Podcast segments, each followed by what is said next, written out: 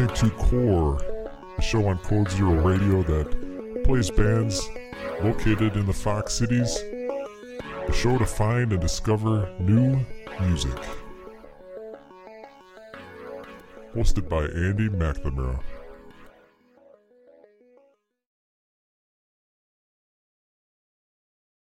Uh, t- today's going to be a little different. We've got uh, a couple people here. I want to bring in uh, my co-host for today, Tony from the band Horace Green. How you doing, Tony? Good. How are you? I'm doing well. I, I want to thank you for for uh, coming over today and, and doing this. So Horace Green was on earlier in the year, and during the course of our conversation, you let me know that uh, that our next guest was sort of an inspiration, or you you know admired them. So I thought it'd be good to bring Yeah, of course. be good to bring you in as kind of like a uh, a color commentator, like a, a cleanup batter, if you will. Sure. So, uh, my next guest has been involved in the Fox Cities music scene for quite some time. He sings and he plays guitar in Red Hawks. It's a gentle psych hard rock uh, band. I'd like to welcome Freddie Haas to Fox Cities Core. Freddie, how you doing today? Uh, we've known each other for quite some time. Yeah, long time.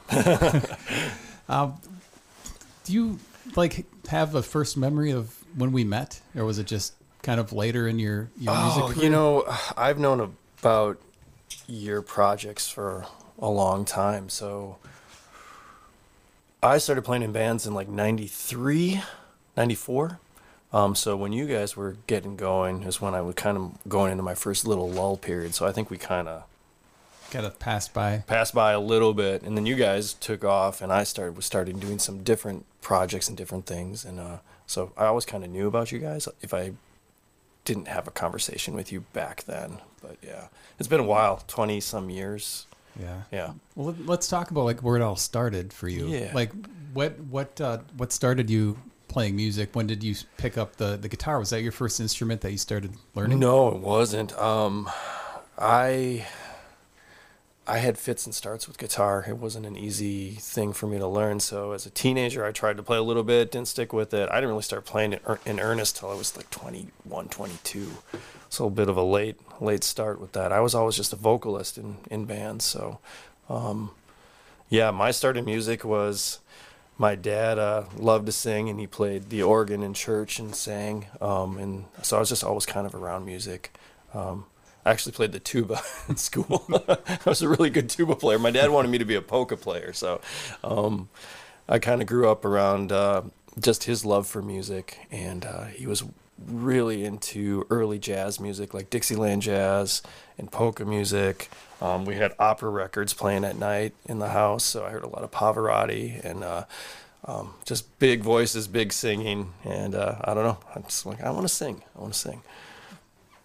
Your dad wasn't into music, it, like playing. He No, just he just played in church. Um, he was never in any bands or anything. Um, but he loved to sing and he had a, a good voice. So yeah, and he was a, a wonderful uh, keys player. He played primarily the organ. We had a nice organ in the house. I think I don't think we had a B three, but we had something similar to a, a B three in our house. So It, it's interesting because you do hear a lot about you know people get in get into music through church, Mm-hmm. like the church bands and, and all that.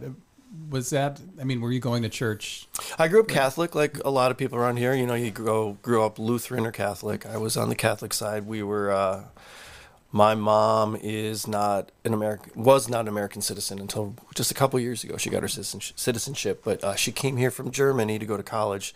Met my dad, got married. So my dad comes from all German stock. My mom is completely German too. So grew up going to Catholic mass, and I went to Catholic school up until ninth grade. So, um, you know, probably the way I learned how to sing was just singing, you know, the songs at mass, and um, you know, my parent, but my parents are music lovers. You know, they'd have uh, Peter, Paul, and Mary records playing. They'd have my mom loved ABBA. ABBA was playing in the house all the time. Um, you know, our age, you know, I'm a, a little bit older than you, but you know, m- my earliest uh, memories of music are the late '70s, early '80s. So, um, I mean, the Beatles were still on the radio a ton at that point. Um, you know, Dylan. Uh, we had one of my favorite records. My parents would play is uh, Cat Stevens' "Teaser and the Firecat." I love that record. Um, Motown Christmas. Uh, double album. so we're still listen to that thing. It's awesome. Uh, uh, Stevie Wonder, uh, Ave, his version of Ave Maria. Like I'll play it during the Christmas season, and people are like, "I don't want to hear that." I'm like, "What are you talking about? It's beautiful." yeah. So in music, there's always music in my house. Um, and then uh, through skateboarding, when I got into skateboarding, I probably started skating around 1985 or so but it didn't really like really hit until middle school because everybody was skating in middle school. And so through watching skate videos there's all these great punk bands in the skate videos and the old Powell Peralta videos um, Santa Cruz video Streets on Fire um, so that through that I got into punk rock. And then um, some of my band friends in high school Dan Cashman and Dave I can't remember Dave's last name which is funny because I was actually probably a little closer to Dave. His parents would give me rides all the time to band to band concerts because my mom was my mom was working a lot back then, and uh, we started a little project which eventually turned into my fir- the first band I was in uh, called Lugnut. Um, yeah, and I was just singing at that point. I, I did have a guitar and I vaguely remember jam trying to jam with those guys, but when you can only play like two chords, it doesn't go very mm-hmm. I mean, there are great punk rock guitar players you can only play two or three chords and they, they make it work, but I just was I was horrible. yeah, because uh, the skate scene that that was more of like I'm, I'm, guessing like minor threat or you know there's like a music that's typically associated with the the skating scene. Yeah, so a lot of hardcore and then um you know, it kind of morphed. You know, I was, you have to remember, I was a teenager in high school in 1990 through 1994. So a lot of poppy or punk started happening at that point too. So like that's when Green Day got huge was 93, 94. Now they were cool until um, they got big, and then they were classic. Then they were lame. Which, you know, it, to be fair, like I had the uh, I had I was very lucky that I was around older skate guys like uh, James Baker who um, owned Crunch Skate Shop in Appleton and then went on to have Streets of Fire in Oshkosh, um, and so I got educated uh, pretty early by him about what I should listen to and what I shouldn't listen to. Some tough love. um, so yeah, I mean, we I was in a. It's it's inter- interesting because I think back and I, I listen to that music a lot still now, not constantly, but I'll go back to it. Like I was, I drove up to Sturgeon Bay yesterday um, to visit my uh, other skate shop location up there, and I was just listening to Dag Nasty the whole way up because Dag members of Dag Nasty are playing at the Lyric Room coming up. I guess not not my favorite members. The the kind of the second wave. I'm a huge Dave Smalley fan and Brian Baker fan. Uh, obviously, Brian Baker was in Minor Threat and then Dag Nasty, and now he's in Bad Religion, which. I don't understand stadium punk rock at all, but that's that's rad that they can do that. Um, uh, but yeah, I was listening to it, and it's like, man, in that era, m- mid late '80s to early '90s, the guitar riffs in a lot of punk rock were more like metal. They weren't like what they became, this pop punk three chord kind of thing. It was a lot of like um, just virtuoso guitar solos and like more metal and stuff. And it's like, it's, it's just interesting to think back how music has evolved like that. I kind of like that zone more. And that's the punk band I was in in high school. We thought we were pop punk, I guess, because of the era. That's what was being talked about. But listening back to our recordings from back then, like the guitar players in my band were playing more metal ish stuff, more metalish riffs, and then you sing a poppy punk vocal over it. But um, yeah, that was my first uh, foray into music, and uh, kind of in that zone, in that era, it was okay to just have a vocalist. And everybody else played their instruments, right? But it became trios or four pieces became more popular and you didn't see guys just singing anymore. So it's like oh crap. If i want to keep doing this i need to play something too. So then i started picking up the guitar. And like i said it was a b- bunch of fits and starts. And uh, i know a lot about music. I don't like using any of the theory that i've learned of in fact i've forgotten most of it. Um, did I, you take lessons? I took lessons at different times but again i wouldn't stick with them. I would never like take lessons for years, I'd take like three or four and be like, okay, that's good. like everything I play on guitar is pretty much self taught. I mean, people have showed me stuff, but I don't it's not like I'm stubborn, but I just like I don't know. I just kind of like I just like playing. I don't like thinking about what I'm doing while Yeah. I'm playing. Right. You know, and some people just like get so mad when I say that stuff because they're so they know exactly where they want to go and what they're doing and like, well, I know this works with that and all these things, and that's that's awesome. But I just I don't do music like that. I guess. So. Mm-hmm. Well, when you were just singing in the band, what was the the band's name? Do you remember the? Lugnut was the Oh, first. that was the- yeah, Lugnut. So, yeah, uh, and you you mentioned you know as we were chatting before um, before the show started, uh, you had uh, Norb here a little bit ago. we played a, a set in Norb's kitchen up in Green Bay. that was one of our like badges of honor. Like, hey, we got to play. Not everybody gets to play in Norb's kitchen. We got to play in Norb's kitchen. So Well, that was probably towards the beginning of Boris, then, right? uh, yeah, it was during Boris. Yeah, during the early part of Boris for sure. So like Boris was a huge influence. Although I I can't hold a candle to Norb. Like I no, not many people could. so I wasn't trying to emulate him, but it was like just his bravado and just like he lives. You know, he lives it. You know, that's him. You know, and it's like well. I feel passionate about this stuff too. Like this is, I guess this is who I'm going to be. And now here I am, 46 years old, doing the same stuff, which I have no problem with. But yeah, it's gets crazy to think back about that. Yeah. So, so why did Lugnut kind of burn out? Uh, you know, normal band stuff. Like, I mean, to be fair, it's hard to get along with people for a long time. I I was probably as much the issue as the other guys too, and I love all those guys now. Like we're friends and stuff. Uh, um, and just high school drama, you know, not knowing how to handle like, well, this person said this, so I don't want my band to fall apart. I'm going to talk to this other person to see like if they're going to drop out, maybe this person can fill in. And they heard that I mentioned that to that person, and they're like, "How dare you? This is my band." And I'm like, "I thought you were going to quit." So I, so you know, you get in a heated argument, and I, I just quit because I I couldn't handle. it. I left crying, and it was uh, it was pretty devastating for me. Um, but you know, I'm I'm gonna lay my cards on the table. I'm a pretty sensitive guy. I mean, in some ways that's good. In other ways, it gets me into trouble because you know, being in bands, people say stuff about you. Being in bands with other band members who they're not as sensitive. They can say th- something and they don't think it's a big deal. They're just speaking their truth or whatever. It's like I've had mm-hmm. to learn. Bands have been wonderful for me to work out that in myself, but it's also you know it's, things get get gnarly in the practice space sometimes or after a show or whatever.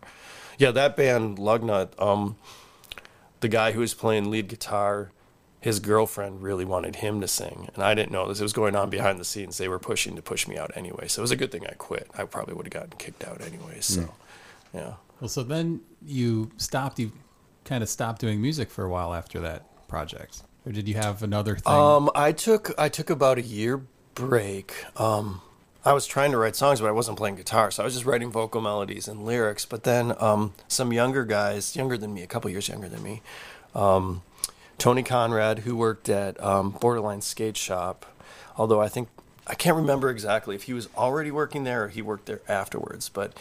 Um, he grew up in Freedom, and he had a bunch of guys. Uh, Scott Anders was one of those um, guys in that band too. Jim New Neighbor, I think, if I'm remembering the names right. Um, they were starting up an emo band, like Midwest emo, not not like uh, My Chemical Romance or that kind of emo. Um, Pop emo. yeah, like this was more like coming out of punk. So um, it was funny because they knew me from Lugnut, and they they liked you know. Lugnut was kind of in its own way a bigger band in the scene, um, uh, for whatever reasons. Um, just what we did. I don't think we were cool or anything. I just I don't know. Who knows why bands are are some bands are cool and some bands aren't. I I don't I can't pretend. So what's it like to be just the singer in a band? Uh, yeah, you feel really naked up there. Yeah, you I can imagine. Knowing the having the knowing what it's like to have a guitar as kind of a shield Mm-hmm. in front of you, and then just being up there holding a mic and like, do I dance? Do I jump around? Like, and I would move around a little bit, but I was not. I was not uh, the most expressive. Not a, know. not a Mick Jagger type. No, I was not strutting by any means.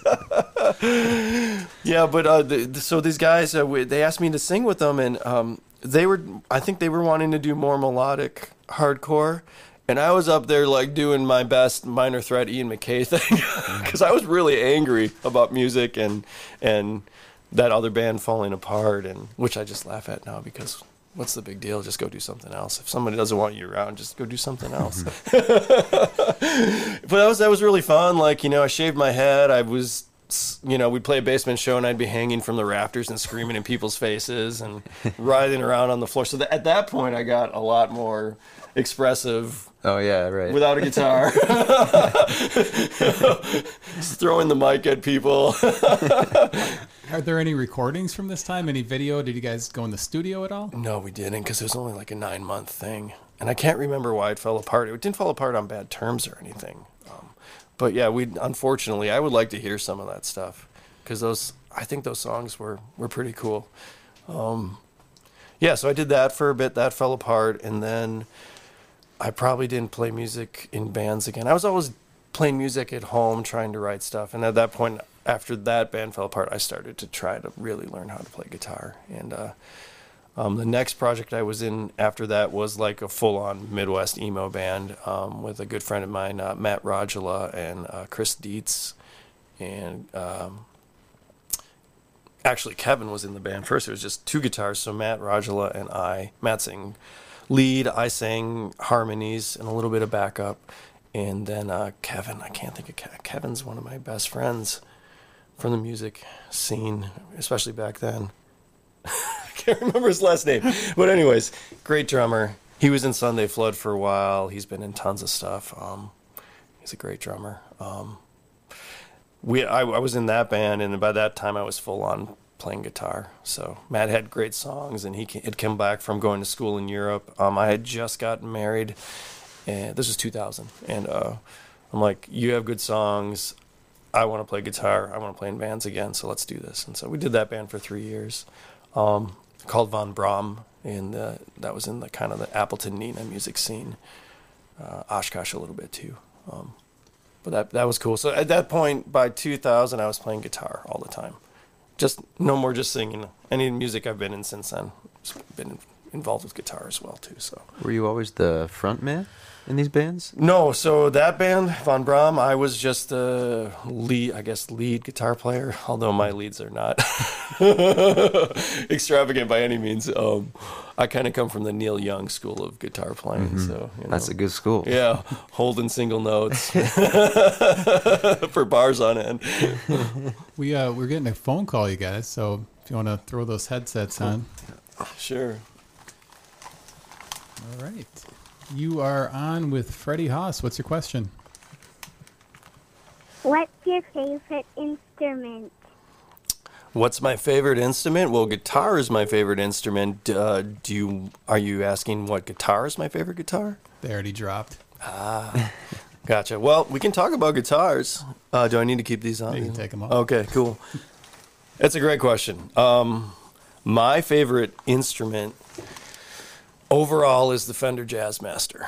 Um, I love the way they feel, the way they sound. Um, although I do, my favorite pickup is not the pickup that goes in the Fender Jazzmaster. I like the Fender wide range humbuckers from the 70s. Um, so a band like Sonic Youth, they'll drop those pickups into Jazzmasters, and I think that's the best guitar that Fender never made.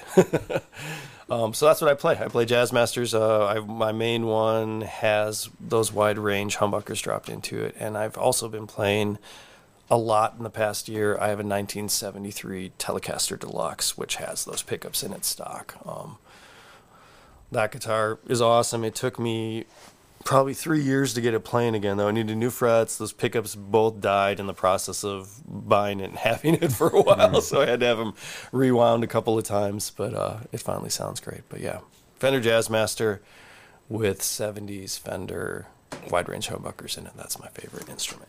You're watching and listening to Fox Cities Core on WCZR Code Zero Radio. Our guest today is Freddie Haas. We also have Tony Oakley from Horace Green co-hosting the show today. Thank you both for doing this today. Now, where did we leave off, Freddie? You were talking about uh, Von Braun, Van Braun. Am I saying Von that right? Yeah. Is that like a a German name? Yeah, so uh, the Matt, the uh, the leader of the band, he liked uh, v- Werner von Braun, um, was a rocket scientist who came over after World War II. Um, kind of helped with the space race. Actually, was the the main guy behind the the space race, getting us the ro- right rockets to go to the moon, if I'm remembering correctly. Um, but he liked the name, but he spelled it wrong. So, so we ended up with just a, a version of that, um, von Braun instead of von Braun or whatever the technical, the right spelling is. But anyways, yeah, that was a great band. I love being in that band. So when, when that band started uh, in 2000, the places to play were like the New Moon or Blue Moon, and Yeah, we played both of those a lot. Um, we played. We travel out a little bit further. Like we'd play in Marshfield, and um, we played Milwaukee, um, Green Bay.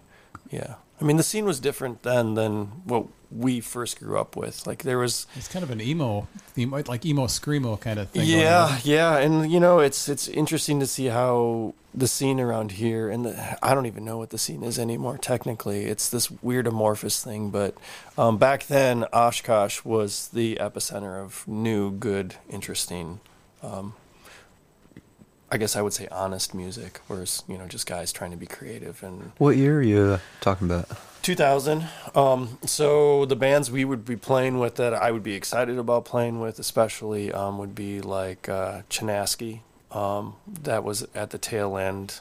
Actually, they they might have been just done already at that point. I think they were. They played their last show before, but um, one of the bands that came out of that project was congratulations on your decision to become a pilot um, kind of out of that scene similar um, steve mccabe was in that band eric van thiel and then um, at some point andrew johnson joined too andrew johnson from Chinaski um, so we were playing with some bands that those guys are still um, they're my, my touchstones um, people I actually know and play with. Those guys are amazing. Um, I mean, obviously, for me, like a guy like Ian MacKaye is is, is up there too. Um, but for the guys I know and personally have played music with, and where I've gone to see them play and just had my mind blown, like at that point in the scene, um, Oshkosh was the center of the music world for me, um, and still is in a lot of ways because of those guys.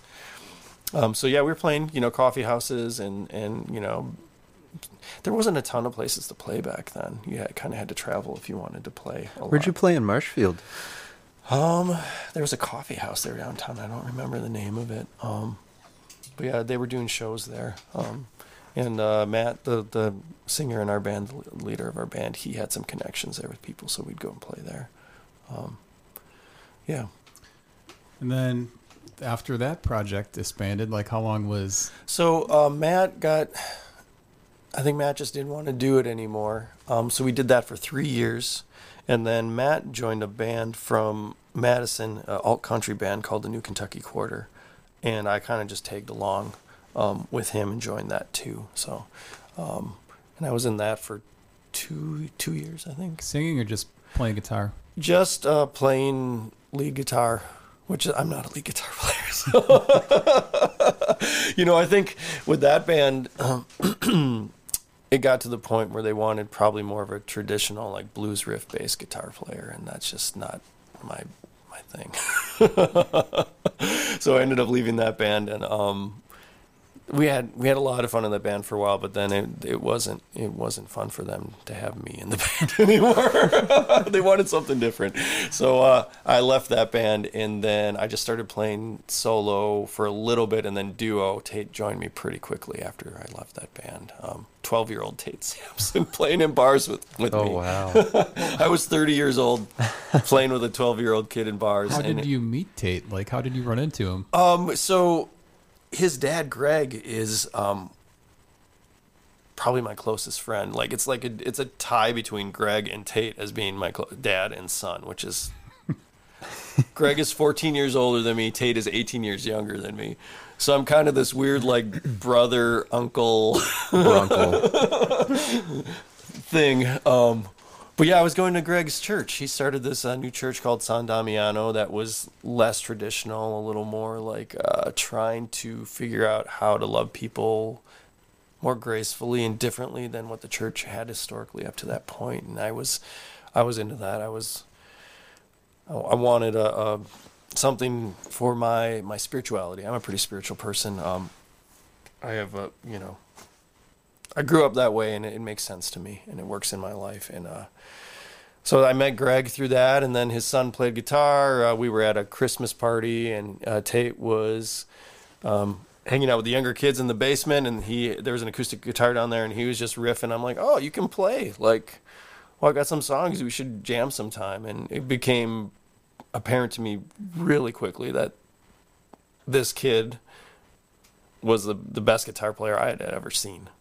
Like I would play, I played my song, and within like 30 seconds, he already knew the song. He was already laying out beautiful, um, harmonizing lines or, or leads over it, and it's like, oh my god, like he, his knowledge of guitar playing is like, I don't understand it. it's otherworldly. He doesn't even, he's not thinking about what he's doing. It just happens. So you guys started playing as a duo under not Red Hawks. No, just I don't even know what we build this stuff as. Uh, there was a girl, a young woman who uh, we played with as a trio for a little bit, and that project was called Sparrowhawk. But when Tate and I first started playing, I think it was just billed probably as me, as Freddie Haas, and or maybe Freddie Haas and Tate Sampson. But that was pretty pretty short lived, and then we became Sparrowhawk for a season, maybe a fall or a spring, and then it turned into Red Hawks pretty quickly after she she moved to New York, I think. Um, and we just kept it going, Tate and I. And then we added Tommy um, Bishop, who had been in Ivory, um, and then also Jessica Veruda, who had been in Ivory as well. Is that Tate on the uh, guitar solo on the intro in uh, Reappear? Yeah, I yeah, love that. Yeah, yeah. I it's pretty rare that I solo on any of our songs. though. I mean, when you have a guy like that who just like he looks at the guitar and it makes beautiful noise, it's like, why would you want me playing the lead on something? So when, when Jessica was in the band, she was playing keyboard. she Right. was a bass player at first. Oh, okay. So switched from could do both. Yeah, well, yeah, she's a wonderful multi instrumentalist. So um, she came in as the bass player, but then she, eventually she's like, "Well, I I'd, I want to play guitar and and keys." I'm like, "Okay, well, let's find a bass player, and then we'll shift you over." So to Adam came in. Well, actually, it was Connor Lemieux first before Adam. Um, Connor, who from the Midwestern Charm um, and various other projects he's been in since then. He does a lot of solo stuff too. So he was a bass player for about a year or so. Um, and then we brought in Adam for or Adam uh, who is our current bass player. Did did you guys have a? Did you and Tate as a duo have a lot of material that ended up translating into Red Hawk songs? We did, yeah, at first, um, but we, then we, we just wrote a bunch of new stuff too. So um, eventually, that old stuff kind of fell away as we were writing with Tommy. Tommy's very involved in the writing process. He has great ideas about trying different things and moving. Well, let's move this part here, or let's uh, shorten that, or do this. So um, it became apparent pretty quickly that like we should just write stuff with Tommy, write new stuff. How many? Not to get too ahead here, but how many songs would you kind of uh, guesstimate you you and Tate have written together? Even songs that aren't like in the catalog. I mean, if you're considering things that might not have gotten recorded, but we've played um, at length, um, whether a couple practices or over a season or two, like I would say maybe 80, 80 songs, yeah. Um, and some of them stick, and others, uh, I'm sure you guys know, like this, it seems cool for a while, you're playing it, and then uh, and something else. but What happens with me is like I'll be working on something, and Tate and I will be working on something, and then uh, you're you're chopping away at it. You're trying to make it fit work, and then this new idea that doesn't relate to the song at all comes in, and then suddenly you have like a whole song that came out of nowhere, and then you focus on that, and that other thing you were working on just kind of falls away. Yeah, kind of like the new exciting thing Mhm. is Yeah. exciting there too. Yeah, or it just this works so this thing doesn't quite. It's kind of wonky, not exactly what I want, but this new thing slides in, and it just it works. So it's like, well, drop that and focus on this new thing. This is a, a good part in the show to do band reaction, and this is where we play a previous guest uh, question and get your reaction. So if you want to throw the headset on there. Band reaction. Band reaction. My question is as follows What are the advantages and disadvantages of having a band name that is pluralized with an S as opposed to a single word band name such as The Clash, The Jam, The Damned, etc.? That's it, man. That's my question. So, uh, obviously, that was Reverend Norb. Yes. Yeah, yeah, yeah. Um, for me personally, it's it's just a, a a preference thing. I don't like the in front of a band name. I don't know. It just it became a trend. I guess a trendy thing for there not to be the the. Where historically, it's the Beatles, the Rolling Stones, the this, the that, the, the and I I'm just like, why don't we shorten it? I come from the school of. Uh, um, writing that uh, Hemingway, like just get to the point, short, terse, just say it. So I, I like brevity.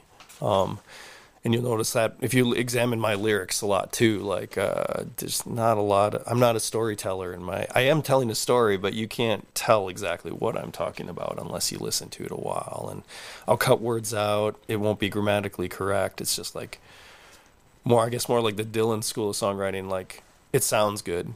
I don't know what it means, but it sounds good.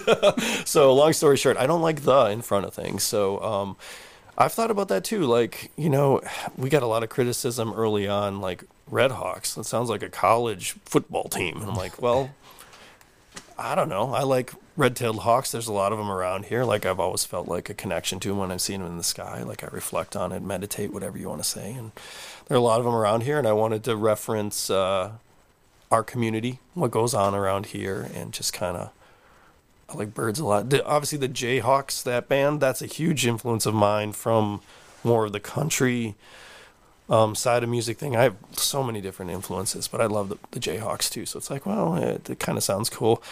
My brother-in-law um, used to think though that it was Fred Fred Hawks, the Fred Hawks. he swore that that's what the band name was, and and Tate and I laughed about this afterwards. It's like, well, if you think about my name, so if you shorten it, I prefer Freddie, but I, people used to call me Fred all the time, and I wouldn't correct them because I was just too shy. I prefer Freddie. Um, uh, but Fred Haas is really similar to Red Hawks.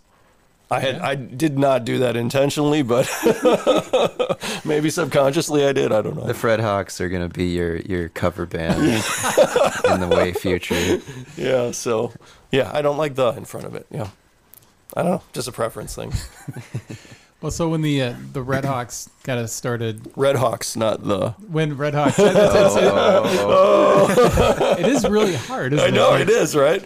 So when when Red Hawks started, Mm-hmm. you guys were writing songs. You and Tate already had stuff. You brought in the extra members. You you recorded an album that I can't find anywhere anymore. It looks like it's not on Spotify or you know, Yeah. is Oh, that Well, we recorded it. We our first thing we recorded. This is a funny story. Uh, an EP uh, with Tony Battaglia. He was a producer who used to come into the downtown Starbucks when I was uh, working there. Um, he worked with Paramore. He produced some Paramore stuff. He produced some Run DMC records in the 80s. He worked with Keith Richards. He was in the KC, KC and the Sunshine Band.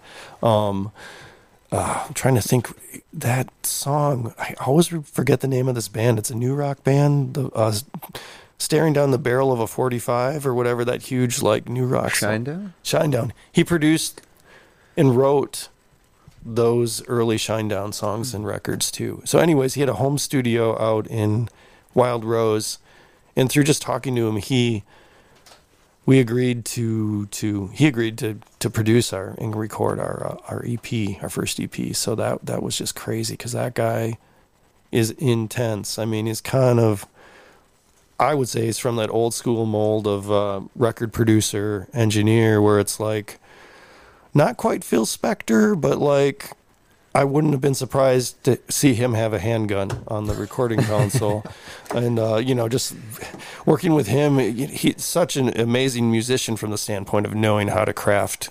Again, knowing how you play music a certain way to get a certain result. Like, whereas I just play what feels good and oh that sounds cool i'll do that. And working with him like just getting berated for like the way i played and the way i sang. It was like oh boy this is not the school of music that i i, I gravitate towards or that i came up in. So um, we ended up with an ep that sounds cool but it's super like glossy and shiny and um, not punk rock at all it was a cool learning experience. But I think all of us in the band at that point, we uh, we still laugh about it. Like, yeah, we really did that. That was intense. Like, That was with Red Hawks. yeah, that was the first thing we recorded and put out there. Um, and Tony was really cool to work with us. So I mean, he just he's he's old school and comes from a different way of doing music, and we just yeah we weren't up to snuff when it comes to that kind of stuff. How'd you guys get in touch with him? Well, he was just a customer coming into Starbucks when I was working there, and we just, you know, I I'm really good at making small talk with people, um, which is hilarious because I'm such an introvert. But um, I come from a fa- uh, a family line of small business owners, and both of my grandparents on uh, my grandfathers on both, you know, my mom's father and my dad's father, they're both schmoozers, and I get that from them apparently. Um, Baby I- schmooze. yeah, I'm a, I'm a, I'm genuine though. I'm not, I'm not trying to like build someone up just to get get stuff. Like I love people. I genuinely love people. But um, yeah, small talk with this hotshot record producer guy, and somehow it just worked out that he wanted to work with us. I'd love to hear that. yeah, I, I gotta have it. So one of us has it somewhere. Like we obviously, you know, you make a ton of CDs to bring the price down, and you end up with a box somewhere Yeah. for ever. So I know they're around. But then the other, the next record after that, I think that's the one you were probably referencing, the fir- first full Yeah. length. Yeah, um, I can get you a copy of that. I have a couple boxes of those too.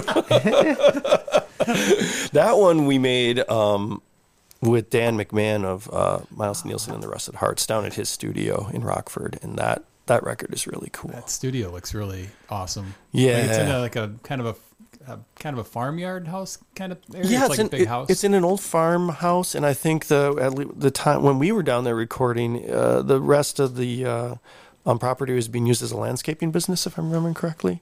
Um, so it's kind of out in the country a little bit. Um, but yeah, we, we stayed there. There's bedrooms upstairs, so we stayed there. Um, we took three trips, I want to say, down to make that record. Um, you know, and that was cool too because there's like all these keyboards in the hallway leading to the control room, and it's like, oh yeah, those are Rick Nielsen's stuff, and this is Rick Nielsen's stuff, and blah blah blah. And it's like, oh wow. I mean, obviously, you know, if you're around Miles and his crew, like the connection to Cheap Trick, but to be that close, it was like, okay, that's cool. so were you happy with how the the album turned out?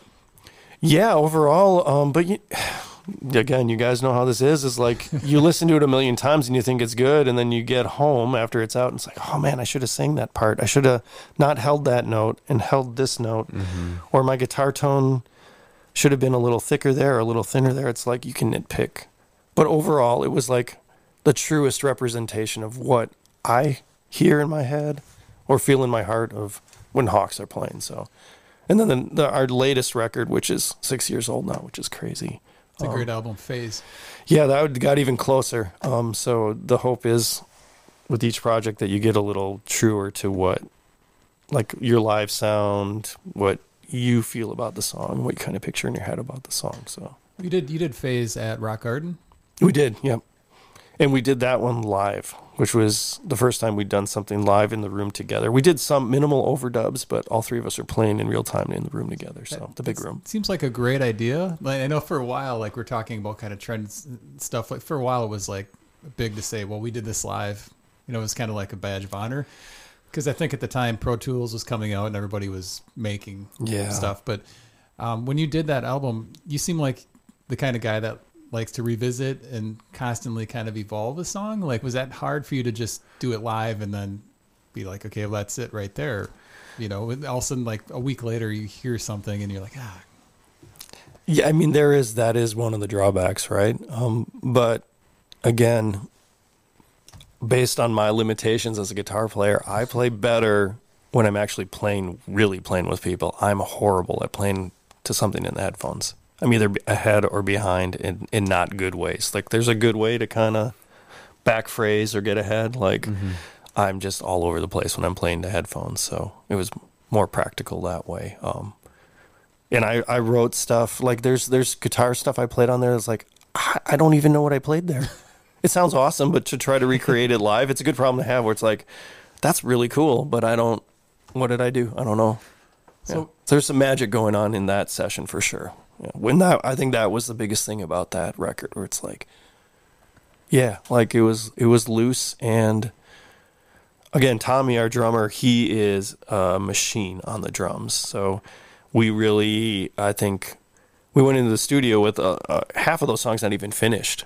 We're like, we're just gonna do this right now and see what happens. And um, I think that was a challenge for him, but he's such a he's such a sweetheart. He just kind of he went along with us, and we made it work. And it was I really can cool. hear the live, the liveness in that album now. I didn't know it was live recorded. Yeah, yeah. I mean, we did Tate did some overdubs on guitar, and uh, excuse me, um, but it was really minimal. It was really minimal. So it's like that's what I'd like to do again, but I don't know that going into uh, to the studio with Steve. I, every project's different. I don't know what what we're gonna do. So Well, it's a question for Tony. So, a couple of questions. When did you first hear Red Hawks? And second question, you're from the era where studios are kind of in your house. So, Yeah. like, I mean, when you're looking at a project and, and listening to like Phase or something, do you kind of get the itch to try the studio thing, or you at a place like Rock Garden, or do you, are you just gonna keep doing the home recording?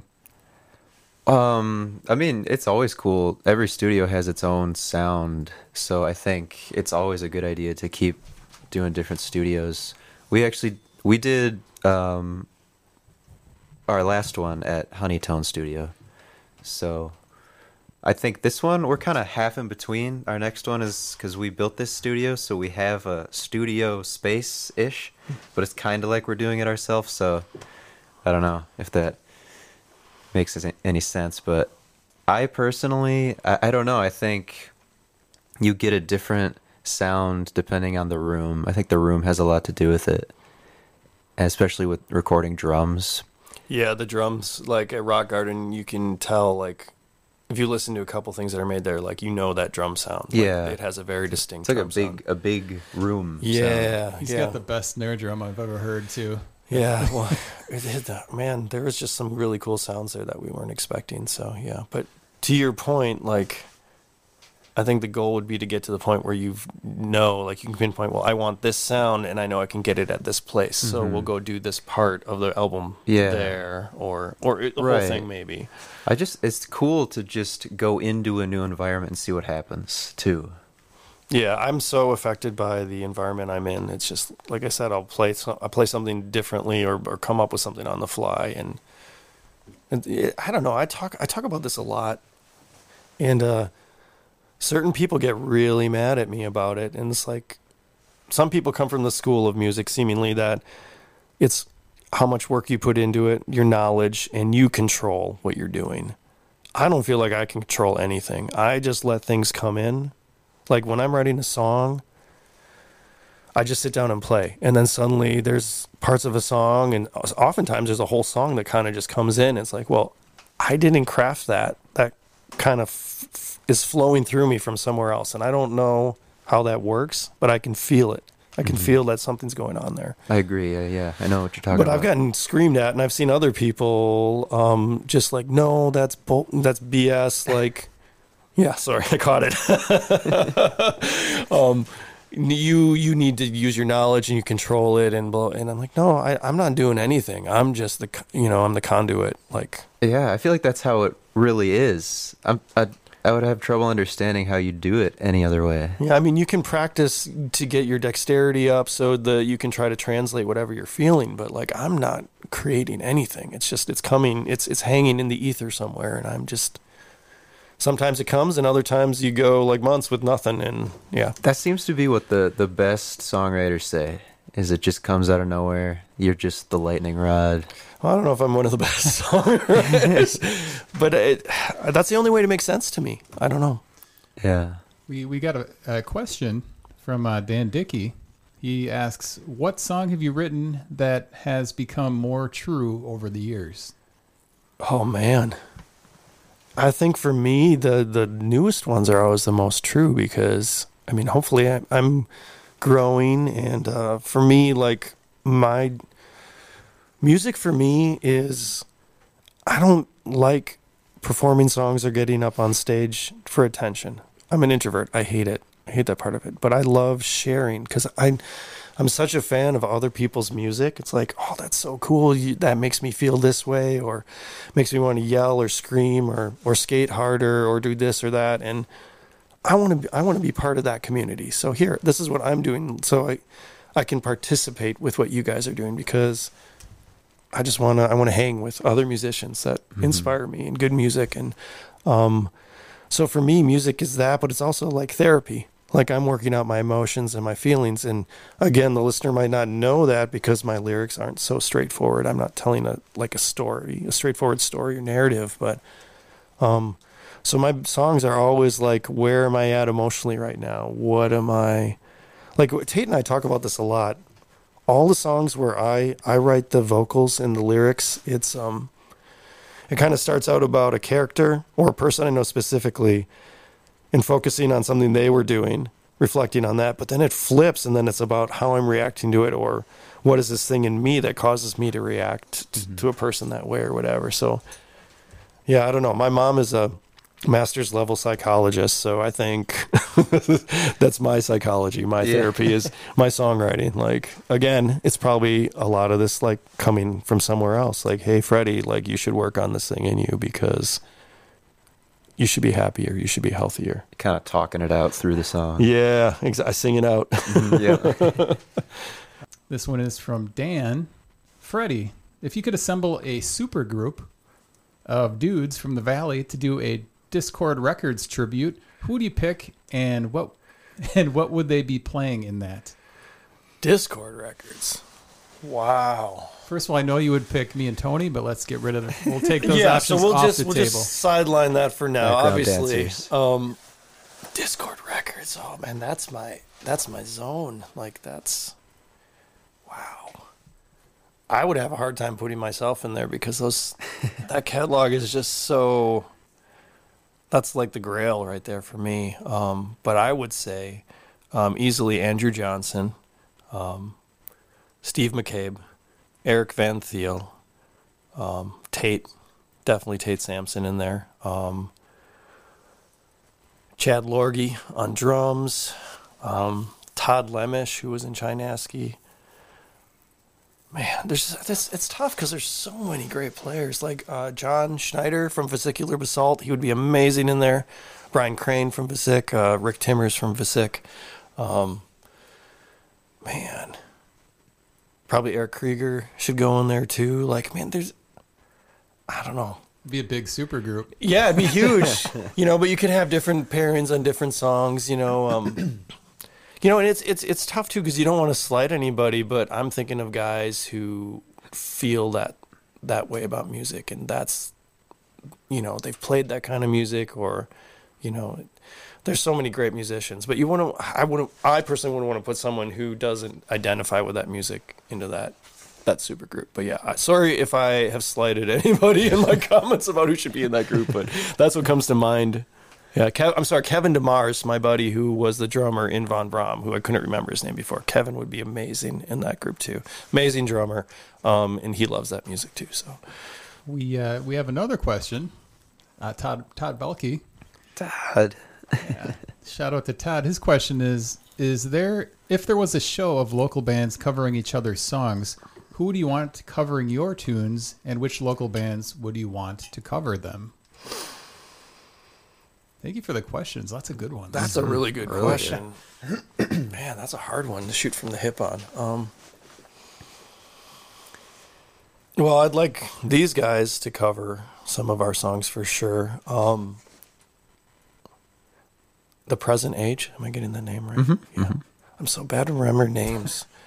I know those guys. I love them, but yeah, present age. Those guys. I'd love to hear them do our stuff. Um, and then obviously like uh, uh, Haunted Heads, which is uh, rest in peace. Um, love that band too. Like those guys doing it too. Um, any of those guys, Andrew Johnson, Eric Van Thiel, Steve McCabe, that'd be cool. But again, it's like, ah, do you do you want guys that are so good and have written such amazing songs? Like you're gonna play my stupid little songs. but uh, no, that I, that's what comes to mind. Um, man, That'd be a great segment. I would like to hear the Crow Brothers do one of our songs too. Those guys are so talented. But again, I don't know that they'd uh, they'd be like, "What is this crap?" yeah, I think that's This is a, a good spot to ask you about. Uh, I think we might have talked about it with Horace Green. I can't remember um, the imposter syndrome. Do you have imposter syndrome when you get up on stage? I do not, because I just feel like I'm so myself. Like I can't be anything but myself. But I, I could see, I, uh, full disclosure, I see certain people up on stage, and I'm like, I, you're just trying to be Tim Schweiger. You're just trying to be this. You're just trying to be that. And I, I've come to a place where it's like, if you enjoy that, just do that. You know, if that works for you. I'm, I'm not. Yeah, I, I know that thing, and it happens a lot. Um, but again, like I think it's really hard to be yourself up there because you're so like naked. Like you have to kind of pick a zone and stick to it. You almost have to turn your brain off. Uh huh. Yeah. Yeah. I mean, it, it's it's one of those things where if I'm I'm playing a Dylan tribute show and I'm playing Dylan songs, it's hard not to try to sing like Bob. You know, it's like no, Freddie, you need to sing like Freddie. like I, I've had friends over the years. You know, they get up on stage and they get into character and they're speaking with a British accent. It's like, dude. I mean, I get that you can do that, but it's like, ah, I just, I myself, I can't do that. Like, I just, yeah, I would feel like an imposter, and I, I'm not comfortable with that. So, Let's talk about Mile of Music. So Mile of Music, you do you take in a lot of shows during Mile of Music? And Red Hawks played it no, because times. yeah, it's so much work, as you know, hauling your gear around. Um, I finally got smart um, two miles ago, where we bought a car. I bought a cart to put all our stuff on, and wheel it around, which is I should have did that right from the get go. Um, but yeah, I mean, it's it's more like if you have a band of, of a four piece or five piece, like for us, it's like kind of wrangling cats to make sure everybody's at the right spot at the right time. So that falls on me. I'm the I'm the guy who does that in the band. So yeah, I'm usually just trying to make sure, hey, where are you? We need to be here. Like, so I'd taken a little bit of other bands at Mile of Music, but um, like this last year, I didn't I didn't attend at all. Um, which was I. I needed a break. I needed a break from that kind of music, that style of so many bands in a mm-hmm. small space, and Well, you've done shows there with as the duo as well. With yeah. do you, do you like doing the duo shows with Tate? no, I like the full band sound because it's it, again like once you know those songs as like full songs with all the sound, and then you try to recreate a version of that with only two guitars and one vocal. It's I'm not a fan of that. Yeah, so mm-hmm. I started saying we're not going to do the duo shows, and I don't think It's got to be nice though having that option because like if the other people in the band can't play, you if you and Tate are open, you can still. we could still do it. Yeah, I mean, I I wouldn't say we'll never do it again, do duo stuff, but it's it's definitely not my not my favorite. Did you guys play? You guys played one of the first Mile of Musics, right? We've played all of them except for this past one. That might have been the first show I saw of you guys. Do you remember where where? I think it, I was not old enough to be in those bars, but I think Bill Graisley snuck me into the bar. the bar. That I think is where I saw you guys. yeah, I mean, I think time. we've played there at the bar almost every mile. Yeah, Um, that's we they put us there, have put us there a lot. Um, and Doozies was first mile too. Like I think we only played one or two sets first mile. I think everybody local didn't have a ton because I think they were still trying to figure out like how do we sprinkle in local bands with all these cool bands from out of town that we're bringing in. So If you guys played Appleton Beer Factory, I know Tony, you guys have. No, we're we're not in that zone where we get asked to do those kind of shows. Like we've never played any Mile of Music or Mile of Music family booked shows where it's the people who are booking Mile of Music. We've never played any of those kind of shows. Um, the satellite Mile of Music satellite shows or things that are similar to that. Those are go to different kinds of bands for whatever reason. And I've asked about it a few times. Like, hey, you do know we we would we would do this probably if you asked, and I just we just don't get asked to do that. But the, I was I've thought about this a lot too. It's like I don't know that, and this is not. This is just for uh, us personally. I don't know that we're that kind of band. Like I identify more with the the a lot of the people I've been mentioning through the interview. Like they're not the kind of bands that would necessarily do those shows either. Like in their bands that did Mile of Music for a year or a couple of years, and they're like, yeah, it's not really our our thing. So it's like I, I'm we're in this weird space where this cool music festival is in our town, and it's like, well, we probably should participate because it's in our town, um, but also like, I don't know that we fit. It's a it's a weird feeling. I don't you know I don't know how to verbalize it, and it's not we're not too good. Certainly, that's not what I'm saying. We're we just do what we do. But um, yeah, music to me is I, again, I come from this place of punk rock where it's like it's so strong in me, and I have to work against it. Like I don't trust a lot of musicians who didn't grow up playing punk rock. I just I don't feel like I'm the same kind of cat as them, and I, I know that's not fair at times. But yeah, it's it's always this internal dialogue in my, in my brain. So yeah, it was nice to have a break from from Mild this summer because again, it's for me personally, it's a lot of work making sure everybody's at the right place. All the gears, you got to make sure people's gear is operational too. Like, hey, when's the last time you switched the tubes? Do you have new strings? Like, like all this stuff. That's the way my brain works. Is like I'm that guy in the band who has to kind of, Yeah. kind of oversee that a little bit, and uh, that's a lot a lot of work. And again, my family doesn't see me for like four or five days. So that's kind of hard too, you know. And my businesses are still running at that point too. So hey guys, if you need anything for the next four days, don't call me unless it's the building's on fire kind of thing. Yeah. You've got two children. Are they fans of Red Hawks? Yeah, yeah, they are actually. Um, my older daughter, uh, she and I like the same music now. It took her a while to go through different phases, as it does with any kid. You know, like they like what's on the radio or what their friends are into. Um, but now, like we, the stuff we listen to, it's like she listens to a lot of the bands that we grew up liking a lot, and then there's a lot of new stuff that kind of references that, but it's doing its own thing too. And so she, yeah, she's in the same zone. And then my my ten year old, she she loves anything I do. So you know, when your kids are younger, so hopefully she continues to, but we'll we'll see how it goes. What's uh, what's up next for the Red Hawks? Uh, we like I was mentioning earlier, uh, we have uh, a new album ready to go in and be recorded. We're just trying to figure that out. We've had a lot of uh, things in our schedule come up where it's like, yeah, we, we need to wait another couple weeks because you've got this going on or I've got this going on, or whatever. So the the plan is to be going into the studio in the next uh, month or so here. Um, and we just have to coordinate that with Steve McCabe. So Can we expect some tuba on this one? You know, I would I I've wanted to have a tuba in our recordings in the past. Although this new batch of songs is not folky really. It's not it's kind of getting more back to like um, okay, we're still going to sound like Hawks cuz I sound like what I sound like. But it's going to reference more of this emotional hardcore midwestern emo. Like it's going to sound more like my earlier influences uh you know, bands like um, Ian MacKaye's uh, project After Minor Threat, Embrace is the name of it. I love that. Um, a little bit of Dag Nasty, although the guitars are not going to be as searingly fast. Like Brian Baker is an amazing guitar player. Um, Tate could do that, but I couldn't play the other parts that go along with that. A lot of chugging, a lot of fast chugging, and, and going all over the place. Um, uh, so more of that DC post hardcore stuff, and then Midwestern emo, and then a little bit of you know other indie rock sounds in there. So it's not going to be so folky or. You guys um, played some of the new stuff at uh, the Oshkosh Yeah, what- what did you- Street Music Fest, right? You, did you hear some of that? Yeah. Yeah. What is your, what's your take on it? Because I I know what I want it to sound like. What I I kind of feel like it sounds like. What do you think? I thought it sounded like There's a little bit of Red Radiohead Radiohead in there too. I guess. I felt maybe it was a little more like open ended, Mm-hmm. maybe a little more experimental, yeah. a little uh maybe a little grungier. Yeah, so that's that kind of like that sound, like uh, a little bit of I, another big influence of mine would be like Sunny Day Real Estate.